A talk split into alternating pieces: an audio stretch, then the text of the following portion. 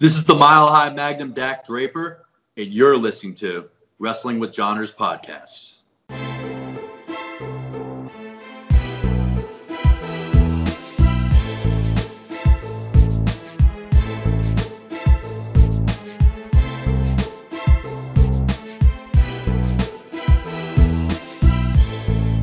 What's up, everybody, and welcome to another episode of Wrestling with Johners. This is episode 158, and uh, it's been a few weeks since I've uh, recorded an episode of Wrestling with Johners. It's got to be said, um, but uh, I've got a brilliant guest with me uh, this week. We're going to be talking about NXT Halloween Havoc. Um, so, what a tremendous show, and uh, what a tremendous guest I've got to help me cover that show from the Turnbuckle Arms, part of the Brood. I've got Lexi Helm. So, Lexi, brilliant to have you back on the Wrestling with Johners podcast again. You've been on the show a couple of times before. It's been a little while. I think it was probably just before WrestleMania uh, when all of this COVID pandemic thing was kicking off and confusing the hell out of us as to whether there was going to be fans or no fans, whether it's going to be at the PC or not at the PC. But uh, how are you? And uh, great to have you back on the podcast. Oh, thank you again for having me. I say it every time, but thank you. Um, yeah, it's been it's been good. It's been crazy.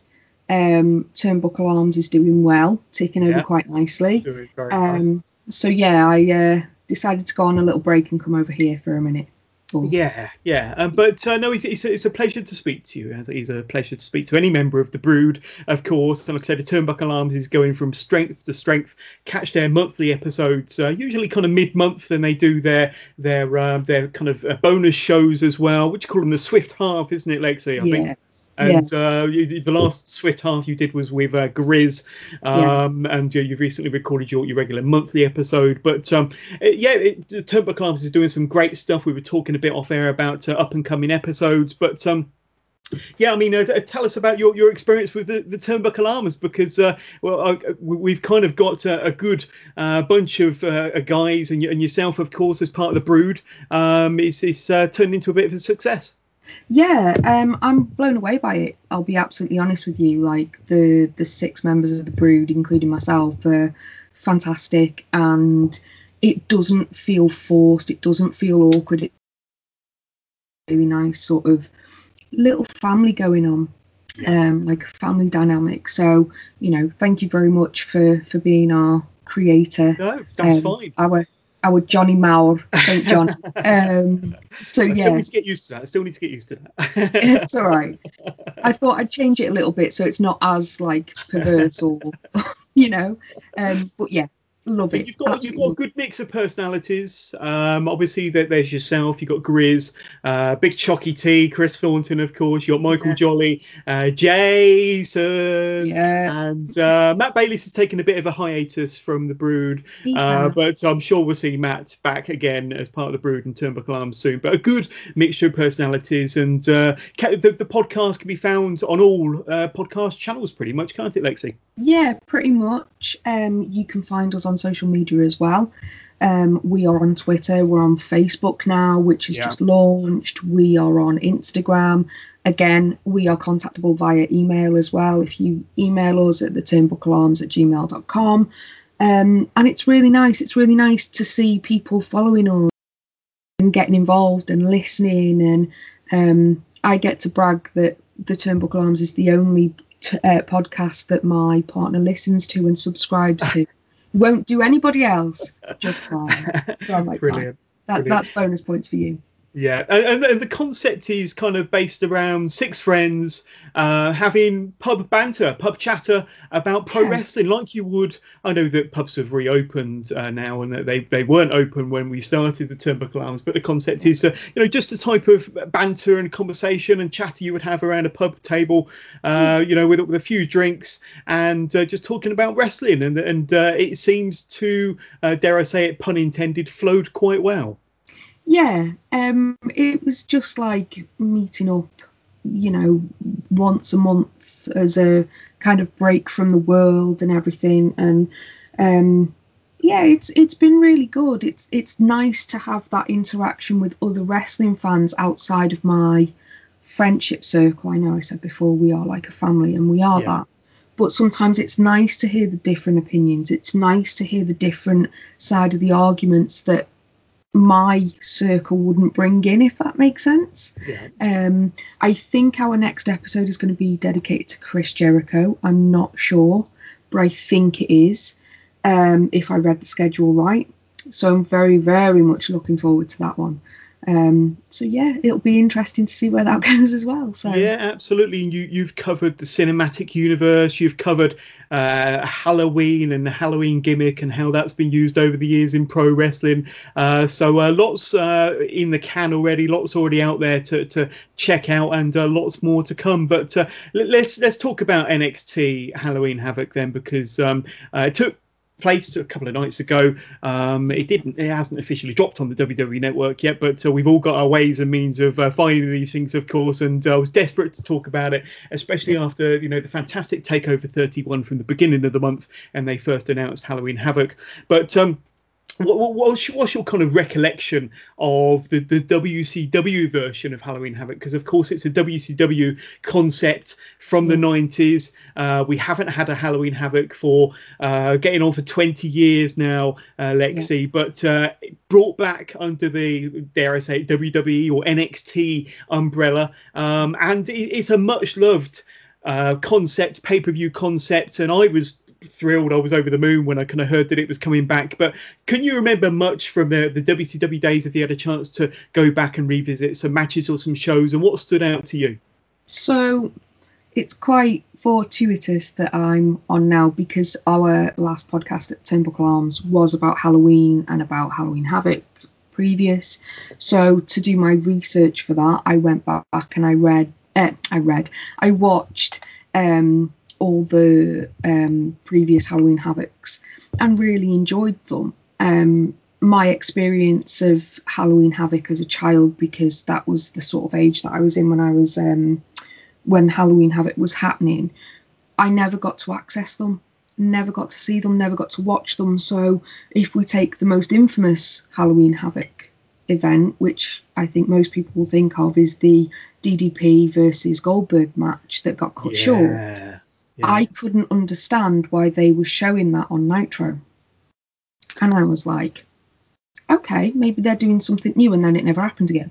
Um, so yeah, I think I've always loved the set. I've always loved the stills that I saw, but now being able to watch them, I'm picking up on little things that they did. Like I noticed one of the tombstones had Crockett written on it, and I thought that was a nice little nod. I didn't see any of that in this Halloween Havoc. I may have missed it. If I have, please let us know because it'd be good to go back and see. Um, but yeah, I loved it. I love the concept. I love Halloween anyway. So yeah. Yeah, yeah, and uh, I mean, I, I mean, thinking back to the WCW days, and um, I loved it all as well. And I didn't have access to the pay-per-views as they happened live, but I would always kind of get them in through tape traders or watch them on some uh, some uh, German uh, channel with German commentary, and kind of uh, had it on mute just to kind of uh, watch the action. But uh, I think it was RTL or something like that. But uh, Yeah. the, the sets really stood out to me. The, the, the giant pumpkins, the Grim Reaper, uh, the spin the wheel, make the deal wheel itself. Um, the, the, the announcers would tend to dress up in fancy dress. I remember Tony Schiavone one year dressing up as the Phantom of the Opera. I think another year he dressed up as Jesse the Body Ventura alongside Jesse the Body Ventura. So that was quite fun. Nice. Um, but um, yeah, I mean, it, it was kind of the fun of it all that I, that I absolutely loved. Uh, the wrestling action was sometimes good, wasn't always good. I mean, you, there were some gimmicks that are synonymous with the bad side of WCW and Halloween Havoc, like the Yeti, um, and uh, you know, the, I think the giant Paul White um, was part of it as well. He, you know, he, he wasn't he wasn't that much of a terrible gimmick, um, Yeah. but uh, you you get what I'm trying to say. And uh, but some matches that really stood out to me that I absolutely loved. Um, I remember there was a, a tag match featuring the Nasty Boys versus Cactus Jack and Kevin Sullivan. It was like a um, a Philadelphia street fight, and it was awesome. They were brawling all around the arena, shovels and uh, stop signs and garbage cans, and that was pretty good. And that was at the height of kind of extreme wrestling and ECW, so they were kind of had their own version of that. Uh, Sting versus Vader, I think that was possibly from about 1992. Sting versus uh, Vader versus Cactus Jack from about 93 Wow. Eddie Guerrero versus Rey Mysterio from '97, Yeah. uh, and there, there was some kind of more uh, matches that, that doesn't stand out for for all the right reasons. I mean, Hogan versus Roddy Piper uh, doesn't live very fondly in many wrestling uh, fans' minds. It, it wasn't a, a great wrestling match. Uh, the build and the, I suppose the kind of storyline was, was good, but the match itself between uh, two wrestlers that were way past their prime wasn't all that good. And then I think it was in 1991 Halloween Havoc. You had the, the Chamber of Horrors cage match where you had to uh, win by getting your your uh, uh, an opponent, one of your opposition, into an electric chair and turn it on. I remember Cactus Jack got Abdullah the Butcher into this electric chair, turned it on. Abdullah the Butcher did his best selling actually being uh, electrocuted. Yeah. Uh, but uh, there's some kind of m- moments that you have to go back and see just for cringe value, I suppose. But uh, Yeah. it, it all makes up this kind of lovely romantic package of Halloween Havoc from WCW. But Yeah. enough about the WCW days. Like I say, I'm chuffed to bits that NXT brought it back. Uh, they've recently brought back the, the Great American Bash, which was another WCW concept. So you never know. We might see more of these older, uh, more, more romanticized WCW pay-per-views uh, come Yeah. up uh, with NXT, especially in the current climate. But uh, let's talk about this Wednesday's show.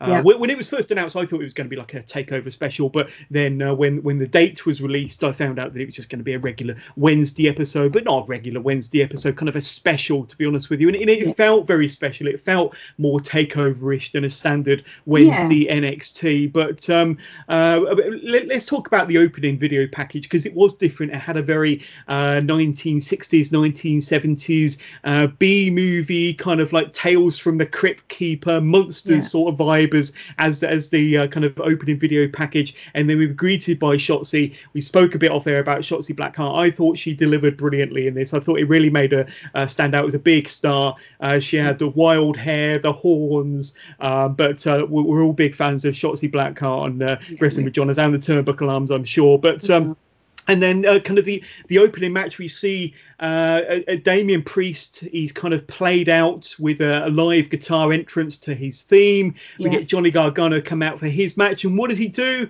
He kind of he, he, he- there's only one kind of big gimmick on the stage, and that's a big inflatable pumpkin. And Johnny Gargano goes and deflates it before the show's even got into full swing. Yeah. Uh, what what a, what a heel, what a what a bad guy. But um, what did you think of this kind of opening video package and the opening uh, sequence? Certainly with Shotzi, I thought she looked fantastic.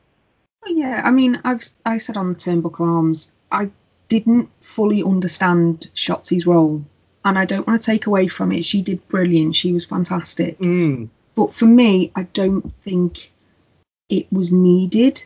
I said on the Turnbuckle Arms as well that you know I can think of scarier um, former NXT talent that could have been used in place. Um, you know, you look at Shotzi's entrance; it's quite bright, it's quite vibrant. She comes in on a tank. Look at Aleister Black; he does the whole coming up from the floor. He has the black candles. So, for me, I think that would have been a better fit. But that's just me. Um, I loved it. I loved the opening title sequence. However, you knew something was going to happen to that pumpkin. You knew something was going to happen because it was completely different to the one that we know and love. And as soon as I saw it, I went, "That's out of place. That was a cheap Costco job if I ever saw one." Yeah, yeah, Because they, they, they saved a few pounds and uh, pence on that. It looked very, very cheap and nasty, didn't it? yeah. Um, so yeah, I mean, absolutely fantastic. One thing that I did question about the beginning bit when Shotzi first came on was was it Rob Zombie in the background? Because I didn't see. Um, yeah. So was There it we go. Rob Zombie? Um, answer on a postcard, please. But no, absolutely loved it. Um, and it made it feel more special. It was this is more than NXT. This is more than a takeover. This is Halloween Havoc. yeah, it Um, set the stage perfectly, didn't it? It set the scene. Yeah. Um, if Shotzi is still on the brand next year, if she's still around, will she do the same thing next year, or what will they do next? year? Hopefully she'll be main eventing next year. Hopefully she'll be in that women's title match. I Fingers think that crossed, she uh, yeah. she's going to be elevated quite quick uh, from now on. I'm sure. But uh, I mean, it, it was Shotzi again that um, she she she kind of before the match started, she had the uh, the honor of spinning the wheel and making the deal for this opening match, and of course it was for yeah. the NXT North American Championship. Damian Priest going into it as the champion versus Johnny Gargano, a former North American champion, remember. And uh, Shotzi span the wheel, unlike when uh, Halloween Havoc was first announced and we saw the wheel on a big graphic on the on the on the big screen. It was an actual wheel. I'm so pleased that they brought back the spin the wheel gimmick, yeah. and uh, it landed on um, the Devil's Playground, Playground, match, Lexi, which is essentially no DQ, no count out, falls count anywhere, essentially a street fight with a Halloween yeah. theme. Uh, so that was really really good. At least there was no coal miner's glove like that uh, horrendous match between Jake Roberts and Sting uh, with a with a glove on top of a pole, which really wasn't much of a gimmick anyway. But that was nearly yeah. 30 years ago. I digress.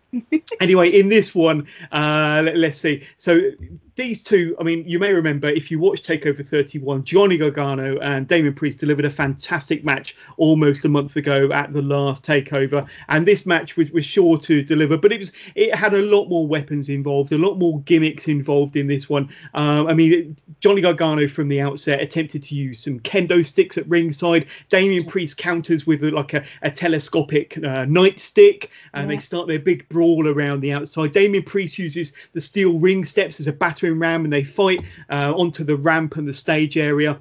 Yeah. They go they go uh, back around ringside, uh, Lexi, and Gargano hits like a a, si- a sliced bread number two on Damian yeah. Priest on the kind of the, the, flat side of the steel ring steps, and that looked like it sucked. Uh, Gargano yeah. gets dropped onto the announce table at ringside. The two then fight uh, to the backstage area where Gargano makes use of a fire extinguisher, trash cans, a crowbar before attempting or hooking in a, a Gargano escape on the concrete floor. Then Gargano and Priest they fight around the, the graveyard set. So we've got no more uh, but giant pumpkin, but we still still have a graveyard set, Lexi, and they fight yeah. around this uh, graveyard set. Uh, Johnny Gargano starts to destroy the champ with several really stiff trash can shots. Then Priest recovers. He looks like he's about to hit his finishing move, the Reckoning, off of this yeah. uh, perch, off of the, the, side of this set, uh, when a mystery masked figure, dressed like um, a, a, character out of the Scream movie, um, hits Priest with a lead pipe. Gargano levels Priest with a, a, a like a, polystyrene gravestone um, and sends him crashing off the stage uh, through some sort of a house or part of the set down below. Gargano comes along and crawls over, covers Priest. One two, three. We've got a new North American champion. Gargano is a two-time champion. Um, but uh, this was different to their last encounter at Takeover 31 Lexi. A lot more gimmicks involved, a lot more weapons involved, a lot more brawling around backstage. Um, did, did it do anything for you? Did this match deliver? I mean, this match is kind of getting mixed reviews. A lot of people really liking it. Um, I personally felt it was a little bit overproduced or overbooked. I would have more. I would have preferred to have seen them more in and around the ring, if I'm honest. Um, but you know, it kind of goes hand in hand with the Halloween Havoc concept and the kind of it was a falls count anywhere or uh, a match after all. But uh, give us your thoughts on this one. Um, I'm in the camp that loves it um, because there's little gems and they all nine times out of ten involve Gargano. So I noticed that the pumpkin got some revenge because Gargano got caught up in the remains of the pumpkin yeah. um, which I thought was was cool. Um, and then um, there was a bit when they were going backstage, and there was a coffin bit, and Gargano opens the coffin, and this thing jumps out. Super and kicks the skeleton. yeah, he super kicks it and calls it stupid, and I was like, yes, that's exactly what we need. I did like that. Um, it was a good match. I mean, it's when you have a stipulation match, as is, nine times out of ten, they don't fully use the stipulations, and I felt that in this match they really did use the stipulations because um, it went everywhere and anything goes and and stuff like that. So it was a great match to start. I mean, you think about the opening matches of Halloween Havoc's past, you know, they've started off really, really strong and it carried on in this one. Um, so yeah, congratulations, Johnny two-time American champion. Um, yeah, well done. Yeah, so, yeah. Well, I, I, I, must admit, I did enjoy the match. I just found that it was a little bit overproduced, but uh, I, I, I, found that both performers were fan- both performers, both wrestlers were fantastic during the whole of this match. Um, but uh, yeah, I, I want to see maybe a, a, rubber match between these two. Uh, maybe you know, give them two out of three falls inside a ring or maybe inside a cage, and that's more my cup of tea personally. Yeah. But uh, um, then we see a rather nervous looking Cameron Grimes. Uh, he gets led to the parking lot to be whisked away for his match with uh, Dexter Lumis. Uh, we'll have more on that in a bit. And then we see Pat McAfee and the new tag team champions Danny Burch and Oney Lorcan in the ring with Pat reminding us about his awesome debut. And it was a very, very good debut against Adam Cole at TakeOver 30 a couple of months ago. Uh, Pat rips on the internet wrestling community, explains uh, how he felt disrespected by Adam Cole after their match at Takeover 30. He explained how it was uh, he who recruited Ridge Holland to attack Adam Cole um, after Takeover 31, and how he recruited Burch and Lorcan um, uh, to further the feud uh, with uh, the Undisputed Era, and uh, they then became the new tag team champions. Of course, Kyle O'Reilly he then comes out minus Roderick Strong and Bobby Fish um, and uh, who else is he joined by? None other than the Bruiserweight Pete Dunne. Now, I've got to admit to you, Lexi, I popped when the Bruiserweights music started. I think it's a fantastic uh, uh, bit of music anyway. Yeah. But knowing that Pete Dunne uh, was back over in the States to continue where he left off back in February or March when he's part of the Bruiserweights with uh, yeah. with Matt Riddle, of course. Um, but uh, Kyle O'Reilly has two chairs. He gives one to Pete Dunne. They both go into the ring. It looks like Pete Dunne and Kyle O'Reilly are going to kind of attack McAfee and Burch and Lorcan, but in fact, it's uh, Pete Dunne who hits Kyle O'Reilly from behind with the chair, lays waste uh, to the Undisputed Era member, and then uh, you got Oney Lorcan, Danny Burch, and Pete Dunne all uh, beating down on Kyle O'Reilly. It looks like Pete Dunne's officially turned heel, which I'm sad about. I've got to be honest, uh, but it does add another member to Pat McAfee's faction. Uh, yeah. Give us your thoughts on what went down here because it looks like uh, with, with take over war games around the corner. They could be looking at maybe Team McAfee against Team Undisputed Era inside of war games. Uh, would you be for, uh, for that match? And what did you think of what went down here? Absolutely for that match. Um, it's always nice when we know that War Games is coming up because then we think who's going to get put together. Will there be another women's War Games match, etc., etc. Um, can I just say I'm it's very bittersweet that Orkin and um, Burch are champions. It came at the expense of uh, Breezango, and I love that guy. Big those shame. guys, yeah, they do deserve a little bit better, and they deserved a longer title run. But that's that. Um, one thing that let this segment down, and I don't know whether you picked up on it for me, was uh, Vic Joseph's commentary, and he says. Uh, Is a man of class. And I was like, which Pete Dunne have you been watching, mate? I was like, have you actually watched him? I think that let it down because knowing the Bruiserweight, as we know the WWE version of the Bruiserweight, he's never sort of been a team player. The only thing possibly down the line is if Tyler Bate and uh, Trent Seven come up yeah. where will his allegiances lie? And I do think that could be a way of ending this stable, um, and then make it three man versus three man. Um, but yeah, I it was it was given because of how Pete Dunne started feuding with the Undisputed Era. That wasn't resolved anyway.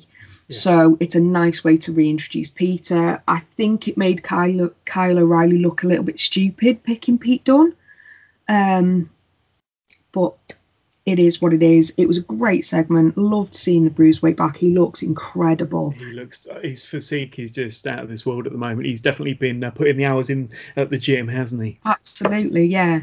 Um, so absolutely all for it. Bring it on. It's going to be one hell of a match. Yeah. Um, if that's where they're going with it. So Yeah. yeah. and and as sad as I was to see Pete Dunne turn heel, I've got to say I do think he makes a, a more effective heel. Um, he kind of has that certain edge when he's a heel as opposed to being a baby face, and I think he's definitely got this. Edge. The only other downside for me is that he's not the leader of the group. Of course, Pat McAfee is the leader of the group, but uh, Pete Dunne will obviously be a, kind of the prominent singles performer within that faction, and it'll be interesting to see where we go from here. Like I say, with War Games around the corner, uh, the rumor is that it could be building towards a four-on-four War Games match between UE and uh, Pat McAfee's team with uh, Pete Dunne, Oney Lorcan, and Danny Burch, which will be an outstanding match for yeah. sure. Um, and then we see Cameron Grimes again, this time um, he's uh, uh, he's uh, getting transported away in this kind of beaten up van uh, with Michael P.S. Hayes, the, the fabulous Freebird, um, uh, uh, looking like he's having a great time there. And a very, very nervous Cameron Grimes gets whisked away for his match with uh, with uh, Dexter Lumis there. But uh, let's talk very very briefly about our next match, and it was quite a brief match in itself. Jake yeah. Atlas Lexi versus Santos Escobar. So my understanding, I don't know if this was made clear during the uh, during the um, the show, but this was a, a non-title match, so not a, a cruiserweight championship match. Um, and uh, yeah, only went about three three and a half minutes and uh, it felt more like a handicap match to me this one because you had uh, Joaquin Wilde and uh, uh, Mendoza on the outside who seemed to be putting in a, a lot of work for Santos Escobar. So it did feel like a bit of a three on one handicap with Jake Atlas eventually losing in this quite short match. Uh, I think a lot of people are kind of warming to Jake Atlas as a performer um, and uh, they would have liked to have seen maybe a longer match and maybe this is the start of maybe a, a bigger program between these two. But anything take your interest in this quite short match, Lexi? Um, that was one of the things I picked up. It was far too short compared to other matches on the card. Um, I picked up on the confusion about it being a non-title match or a normal title yeah. match. Same here. I thought I thought I heard them say that it was a title match, um, but might have missed it, might have got it wrong. Um, and the Rey Mysterio tribute was absolutely it was a nice touch. Love that, yeah. Um, so for those of you that haven't seen it yet, cover your ears because there's going to be some spoilers. Um, he comes out, um, Escobar comes out, and he's got um, purple tights with question marks all over them. Um, and it pays homage to Rey Mysterio versus Eddie Guerrero from Halloween Havoc '97. Correct. Uh, yeah. So yeah, it it was really really nice. It was a nice touch. So it was a great match. It, it was just too short.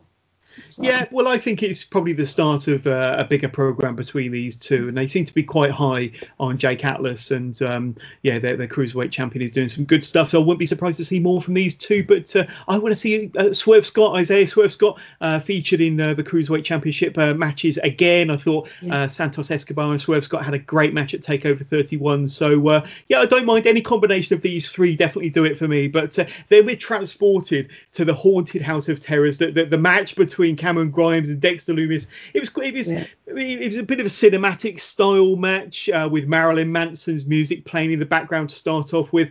Uh, definitely gave gave a very spooky vibe to it all this match was essentially Cameron Grimes trying to escape the clutches for, of zombies and his opponent, uh, Dexter Lumis, yeah. of course. Um, and uh, uh, uh, uh, the closing part of this segment, we see Cameron Grimes escaping the clutches of the, of the zombies and kind of escaping the house, running down the street for his life, um, and uh, seemingly back to the, the, the Capitol Wrestling Center. Um, and the match will be continued. So we'll talk more about that match uh, when it continues a bit later on. But uh, this is one of my matches of the night, and I absolutely love this match. Uh, Rhea Ripley versus Raquel Gonzalez. Now, one thing I have to say between this and the main event, I think that the women of NXT absolutely stole the show on Wednesday night at Halloween Havoc, and this match was was fantastic. Now we haven't seen a lot from Raquel Gonzalez Gonzalez. She's been involved in tag matches with Dakota Kai or um, with, with the kind of stablemate tag team partner friend Dakota Kai. Uh, but here was this was a kind of breakout moment of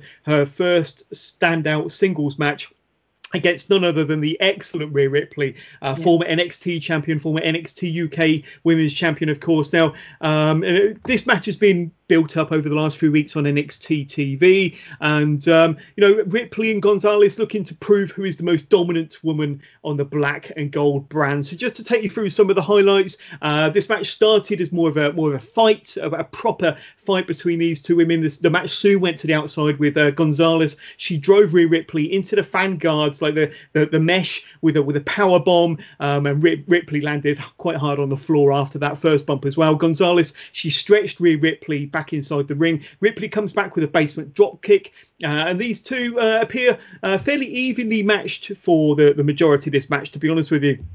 Uh, we see an inverted cloverleaf from uh, Ripley uh, and then a spinning sidewalk slam for a close near fall. We see Gonzalez launch Ripley uh, from the top turnbuckle for a two count of her own. Uh, but this match came to an end, Lexi, when Ripley was able to reverse one of Gonzalez's finishers, leading to a rip riptide by Rhea Ripley for the impressive and quite hard fought win, I have to say. this was a really good match. Absolutely loved this match. Up to this point, this is my favourite match of the night. Gonzalez putting on a great display display and kind of making a bit of a name for herself in this match. Made a bit of a, a star-making performance, I think. Um, and uh, yeah, I, I, thought this was fantastic against the, the more experienced Rhea Ripley. I thought the two of them uh, had great chemistry, and uh, I think that Gonzalez has got a, a, great future ahead of her. We know that Rhea Ripley is going to be an absolute megastar, um, yeah. but uh, yeah, I love this match. I thought it was great. The two women knocked it out of the park. But give us your thoughts. I thought it was a great match, and I what I'm about to say, I don't want to take away from any performer, um, either Ripley or Gonzalez. Mm. I think it went on a little bit too long. I would have liked to have seen a couple of minutes, five possibly, shaved off this match and put onto the cruiserweight match. Yep, good point. Give them a little bit more to see what, what they could do. And I know that it could be building to bigger and better things, but what's going to happen now with Ripley and Gonzalez? Where are they going to go from here? Because now Ripley's like, well, I've beat you, don't have to prove anything anymore. Where's she going to go? What's going to be next for Raquel Gonzalez? Is it going to carry on? Is it going to escalate? Um, but yeah, um, it was a good match. It was a hard, hard fought match. They laid it in, didn't they? They laid yeah. it in hard. yeah. Um, I'm a little bit disappointed though that spin the wheel, make the deal wasn't on every match. Yeah, I true. thought that would have been nice. Um, but yeah, um, great match. I didn't think Raquel Gonzalez was going to win it. I didn't think she would. Um, it was obvious. Rhea looks badass. Um, she's changed her look again. Um, so yeah, I absolutely loved it. But I would have liked to have seen it a little bit shorter. But that's just me. Yeah, I mean, one observation I've got regarding uh, Rhea Ripley is that um, I think there was a stage where, a point in time where her gimmick seemed to overtake the wrestler Rhea Ripley, but now I think she's got the balance back again and she's putting in these good matches. She looks great, the gimmick is there, um, but it's less about you know her personality and what she looks like, and it's more about the wrestler now. And that's what I always liked about Rhea Ripley when she kind of first turned into this badass kind of yeah. punk chick, um, and she, she's really that kind of killer again. Um, yeah. But I thought Raquel Gonzalez was was more than a kind of a match for her last Absolutely. night or two nights ago. Um, this was a good match, and I, I want to see more from these two in some way, shape, or form. But uh, yeah. yeah, some bright futures definitely. And then in a bit of a comedy segment, Lexi, we see Drake Maverick, he's backstage, uh, dressed up as Hollywood Hulk Hogan brother, um, and uh, we see we see the Yeti and uh, another wrestler dressed up as Paul White or the Giant, whatever Big Show was known as in WCW. Then we see Killian Dain kind of getting into the spirit of things, dressed as the Shockmaster with a Shockmaster helmet and yeah. furry vest. Uh, Drake Maverick kind of wonders why he didn't fall over like planned, like the original Shockmaster did back in the early 90s, and instead Drake Maverick he puts yeah. on the, the the helmet and falls over himself. So a nice bit of comedy there, and I do I am enjoying uh, the the kind of duo of Drake Maverick and Killian Dain, kind of like a um, two opposite sides of the coin. Killian Dain, the killer, very serious uh, wrestler. Drake Maverick, um, a bit more of a, a comedy character, um, but a scrappy underdog babyface. Uh, but I, th- I, think they are warming to one another. I think Killian Dain is starting to uh, tolerate uh, Drake Maverick a bit more, but a little bit of comedy here. But um, let's get back to the, the the Cameron Grimes match because they Cameron Grimes does run all the way from the haunted house to the CWC, Yeah. um, but it's, it's a little bit different. So the whole ringside area is, is uh, uh, set up in like a spooky graveyard setting. There's uh, dry ice or smoke. There's zombies thrown in for good measure. Then Dexter Lumis, as he likes to, appeared from out of nowhere. Um, uh, we get uh, zombies start crawling into the ring at this stage. Lumis even launches one of the zombies at Cameron Grimes. Cameron Grimes is not a happy bunny. He's, he's not enjoying this at all. He's not enjoying the whole zombie experience. Clearly terrified uh, beyond uh, beyond his wits end. Um, and then uh, Lumis just uh, hooks on uh, a sleeper, puts Cameron Grimes to sleep, and uh, this rather bizarre but fairly entertaining haunted house of terrors match is over. Uh, it, it wasn't much of a wrestling match. I don't think it can be described as a wrestling match. Like I said at the beginning, more of a cinematic match. Um, you know, some zombies thrown in there for good measure. But did they achieve what they set out to in this one? Do you think? Um, I think it was a nice little bit of fun, to be honest. I think it was a chance for Dexter Lumis not only to ex- have that first cinematic experience in terms of wrestling, but it was also a nice way of getting, you know, zombies and paying homage to the ECW zombie that, you know, was was a pass. um, I have to say though, uh, Cameron Grimes made me laugh, and I'm pretty sure it's it's unintentional. Um, he he keeps repeating, "I'm Cameron Grimes. I'm Cameron Grimes. You better stop." And it, the way he said it just made me think of a character from the Disney film The Aristocats, and it was kind of like he he says it, and he's like, "I'm the leader. Wait a minute, I'm the leader. I say when it's time to go." And it just made me think of that. I don't know why, but that's how my brain works. Um, but it was good. And again, a similar sort of issue with cinematic matches. There was a finish, but there was a little tease of something else. Um, Vic Vic Joseph was like, "Oh, you know, I don't know what's, you know, Cameron Grimes isn't going to like what he wakes up to and stuff like that." And I have to put out two gems by Wade Barrett.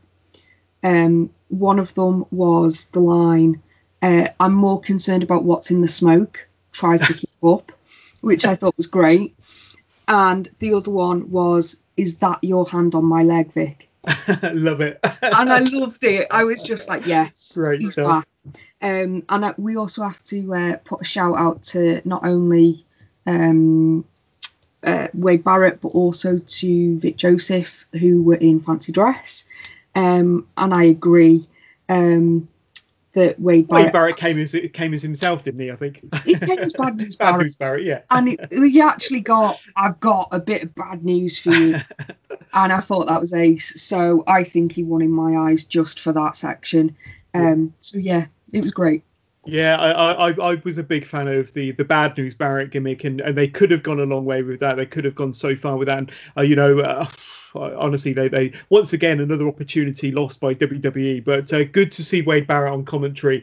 Uh, I don't know if he's got any more wrestling matches in his future, but certainly on commentary he's, he's fantastic. But but going back to this kind of haunted House of Terrors match, Lexi, Cameron Grimes, he's just uh, an undeniable superstar, isn't he? I think Yeah. whether it's comedy, whether it's in the ring, I think his character is probably one of the best characters in wrestling uh, at the moment, and I absolutely love his kind of I don't know if it's a hillbilly character, but um, I Yeah. just absolutely dig it, and I think he's he's he, he gets it, he hundred percent gets it, and I Yeah. think his character the way he looks. He doesn't take himself too seriously, but we know that he can deliver it, you know, in front of a microphone, in front of a camera, in a wrestling ring. I think he's fantastic, and uh, he's still very young. I think he's only in his early 20s, maybe 24.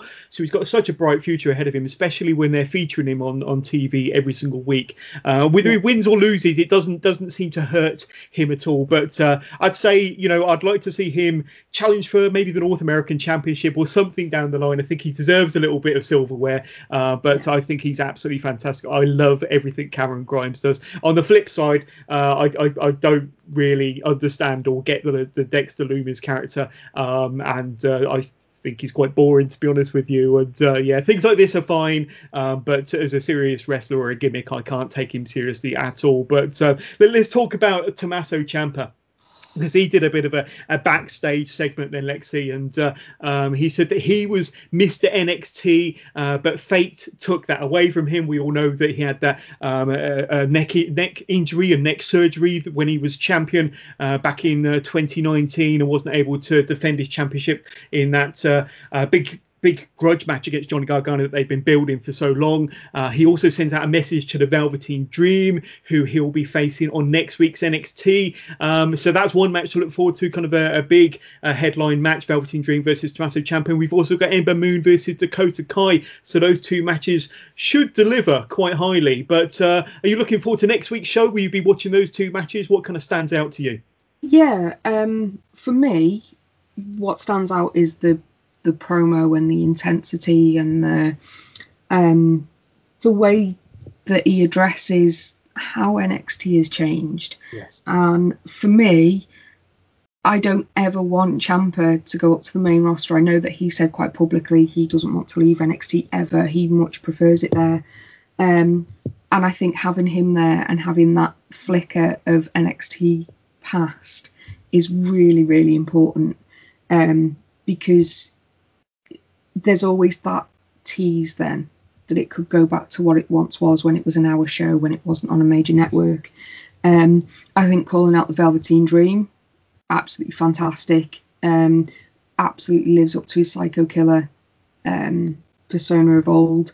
Shows that he, he's still got it. He's still got the fight. So very much looking forward to that match. Um, haven't seen too much of the Ember Moon Dakota Kai feuds. I'm a couple of weeks behind um, NXT. I bumped this one up because obviously appearing on here. Yeah. Um, but I'm very, very excited. I popped really, really hard when Ember Moon returned.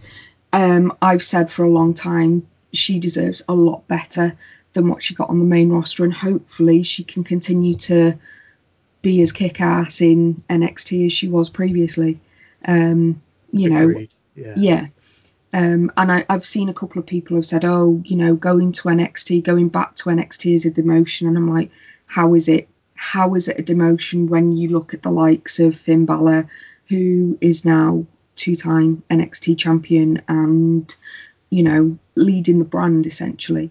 Yeah. Um, but yeah, so Yeah. I, I think um, you know getting the, the, the glimpse, so it's probably not the glimpse. I think we've been seeing it for a little while now of the old Tommaso Ciampa. When, in my views, NXT was at it, at its kind of peak when Adam Cole and Johnny Gargano, Tommaso Ciampa, and all these great names were at their their peak. And um, I think since the show's gone to two hours, that's probably um, hindered the show and the overall kind of uh, quality of, of the show. But uh, um, now we've got heel Tommaso Ciampa back. I think that's the best version of Tommaso Ciampa that we could possibly wish for, and um, I'm I'm hoping that he uh, really kind of does a number on the Velveteen Dream next week. But uh, Yeah. let's let's talk about the main event then, Lexi. Um, and uh, it, it was a phenomenal match, and uh, we've spoken about some good matches already, but this was for the NXT Women's Championship.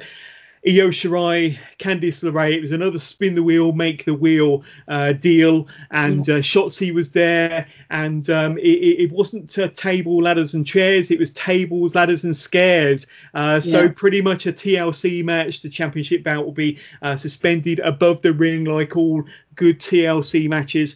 Um, and this match, this match just blew me away. To be honest with you, it was very, very good. Just to go through some of the highlights. Uh, early on, Candice uh, pulls out a table from underneath the ring, and there was a, a bag full of body parts, which uh, uh, Yeah. was was probably the weirdest thing that I'd seen, uh, certainly during this match. Anyway, uh, Io uses some of the body parts to, to club Candice with. Uh, the two fight around the ringside area with Candice using a laptop. Uh, they set up a, a ladder as a bridge, um, and a whole load of chairs are pulled out from underneath the ring and uh, shoved into into the ring, um, and some tables as well as you would expect. They set up a bit of a battleground essentially around ringside. Io connects with a stiff suplex on the outside as the two continue to fight around the ringside area. Io then misses a moonsault um, and uh, landing instead uh, onto the, the pile of chairs that were set up previously.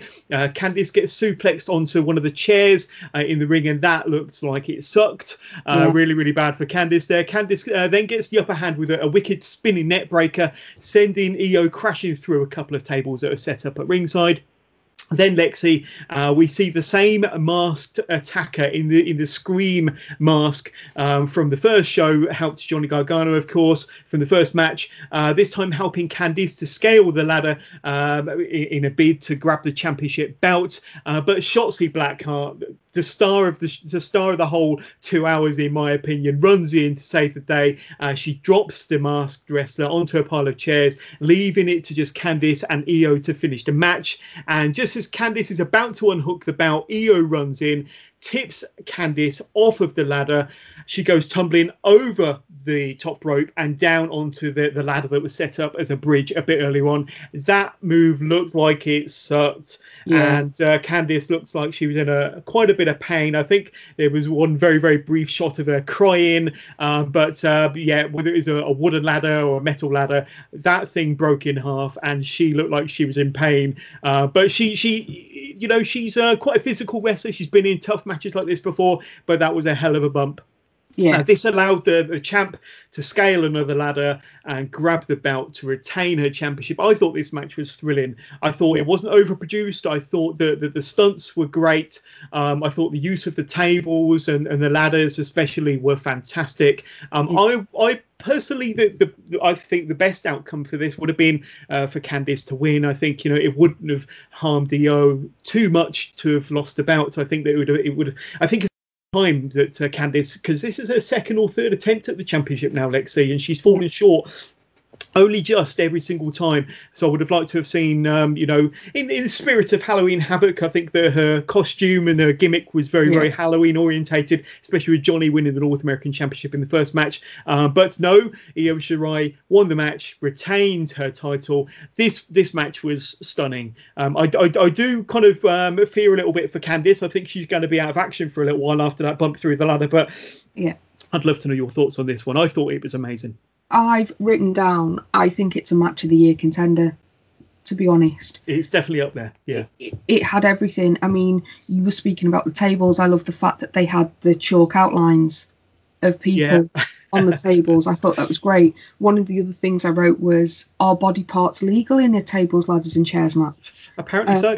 Yeah. Apparently so. Yeah. um, I have to say, I have to say, the match was so good that I'd completely forgotten that Candice LeRae had set up the bridge. Mm. because I was so engrossed.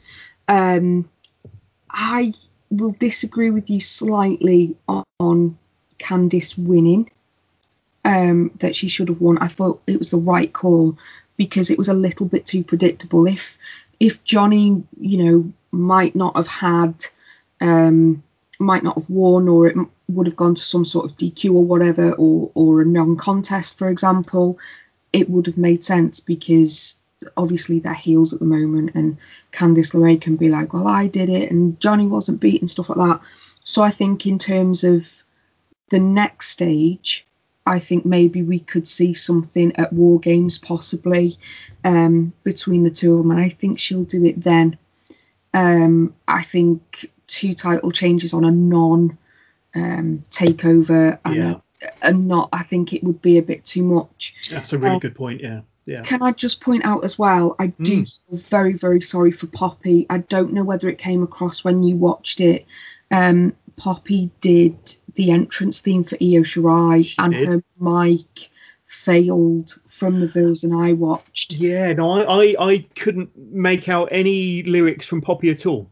No, um, I could hear something, but I couldn't hear it properly. So it would have been kick ass if if that had gone properly. Um, also, as well, can we have orange and black ladders all the time because they look cool? yeah, they look really really cool. Um, you know, it had everything though. It had run-ins, it had Shotzi, and I'm convinced that Shotzi took out that bloke in platform heels. So it's got a thicker sole and then a taller heel. I think she did. I didn't quite catch it, but if she did, that's impressive as hell. So well done, Shotzi. Well, the, um, the rumor is the rumor is um, that the the mystery kind of masked uh, wrestler that seems to be uh, aligning with uh, with Johnny and Candice is actually um, uh, female wrestler, women's wrestler Indi Hartwell, who's been featured once or twice on NXT, but she's going to be made into a, a bigger deal now it, it, turns out that it will be Indi Hartwell, but it wasn't Indi Hartwell that was under the mask during Halloween Havoc because I think Indi Hartwell is um, kind of uh, out, um, isolating, or she's been in, in contact with people with uh, uh, COVID. But uh, it will be um, Indi Hartwell that will be joining that little group. That'll be interesting. I think that plays in quite well then, if that's the case, for Candice winning the title. Mm, um, yeah already my shenanigans sensors going off.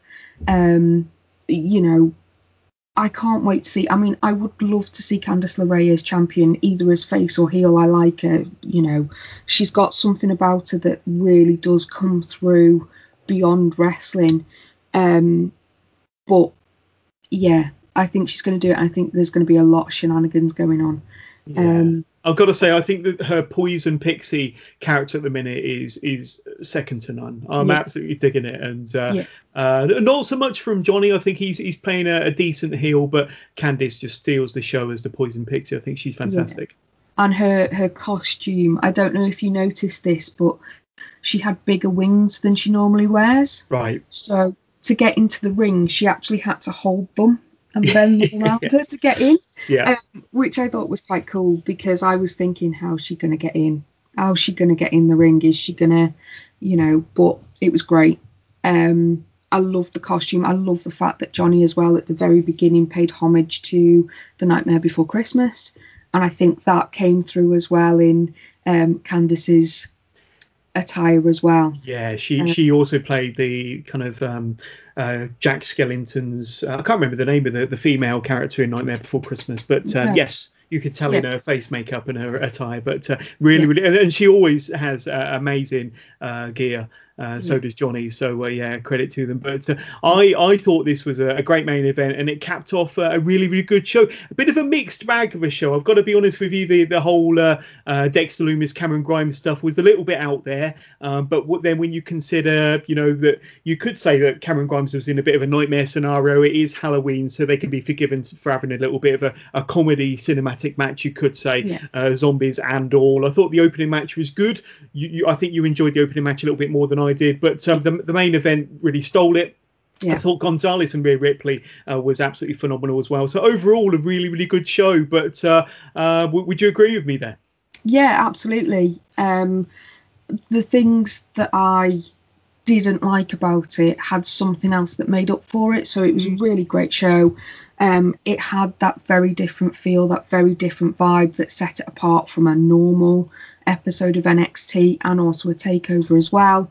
Um, it had people doing insane things for little belts, which we always love. Um, yeah. You know, it was it was great, and to have sort of um, a little bit of a crowd there, and then also to have the Thunderdome as well yeah. was awesome.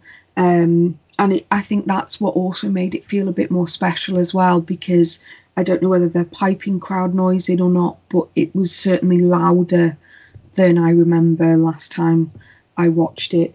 Um, but yeah, incredible show, incredible yeah, show. And not not forgetting the the return of uh, Pete Dunne back to the black and gold brand uh, as a heel, but uh, like I say, I do think he has a bit more of an edge as a heel yeah. as opposed to being a babyface. That'd be interesting to see what happens there. I think Pat McAfee absolutely kills it on the microphone. I think he's yeah. fantastic, and his match against Adam Cole was great. So we'll probably see a lot more from uh, those two factions at War Games. And uh, once again, I mean, he started with Shotzi. We saw Shotzi in the main event. I thought she was fantastic throughout. I, I thought that she was uh, um, great as a as a as a as a host, but I think um, I said to you off air that next year, uh, would it be Halloween Havoc or something similar, she needs to be in the main event challenging for the title. I think if they don't put her in the title picture soon, then they're missing out on a trick there. But uh, Lexi, it's been uh, amazing having you on the Wrestling with Johners podcast again, mm-hmm. and uh, yeah. you know talking about NXT Halloween Havoc, which I thought overall was a really really good show. Uh, yeah. But before we let you go give us them plugs for the turnbuckle arms uh, um, if you know the socials or where we can get in touch and where we can listen to the podcast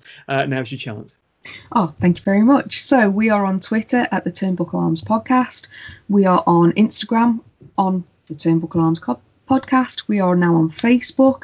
Again, Turnbuckle Arms podcast. And again, you can email into us at the Turnbuckle Arms at gmail.com. Um, we would love to have some more fan interaction. We'd love to hear what you think. Any questions you want to ask us? Do you want to challenge Grizz, for example? Because I've proven that Grizz can sometimes be wrong. Um, Surely I- not. yes, um, twice. Um, and it's a shame that that pod. I think Grizz did it on purpose. The podcast that got lost, Grizz had to check it, and he was like, "I'm wrong," and I think he's purposely lost it, so that's not out there. But there we go. Um, yeah, please follow, listen, subscribe. We're all over the place. We're even on YouTube, which I keep forgetting because it's very surreal to see my face on my TV. And uh, Powered 4 TV as well. Yes, um, which is awesome. Um, and of course, yourself, the lovely with Johners podcast, shares everything that we do as well, and vice versa. So it's a nice little family we've got going on. It's going all on. good. It's all good. And uh, one thing I will say is, if you if you ever uh, listen to the audio version of any Turnbuckle Arms podcast, listen to the very very end, please. Uh, do yourself a favour and listen listen to the last ten seconds uh, because there's always a little bit of a hidden gem there from myself when I do the editing. Um, but uh, Lexi Lexi's thinking, oh, what what does he do? But uh, you'll you'll only know if you listen to the very end. I know. And, and it involves Grizz. Uh, but uh, anyway, uh, Lexi, it's brilliant speaking to you. We'll have to do this again. We can't leave it so long next time. But uh, uh, from myself and from Lexi Helms, we'll catch up with you all again soon. See you soon.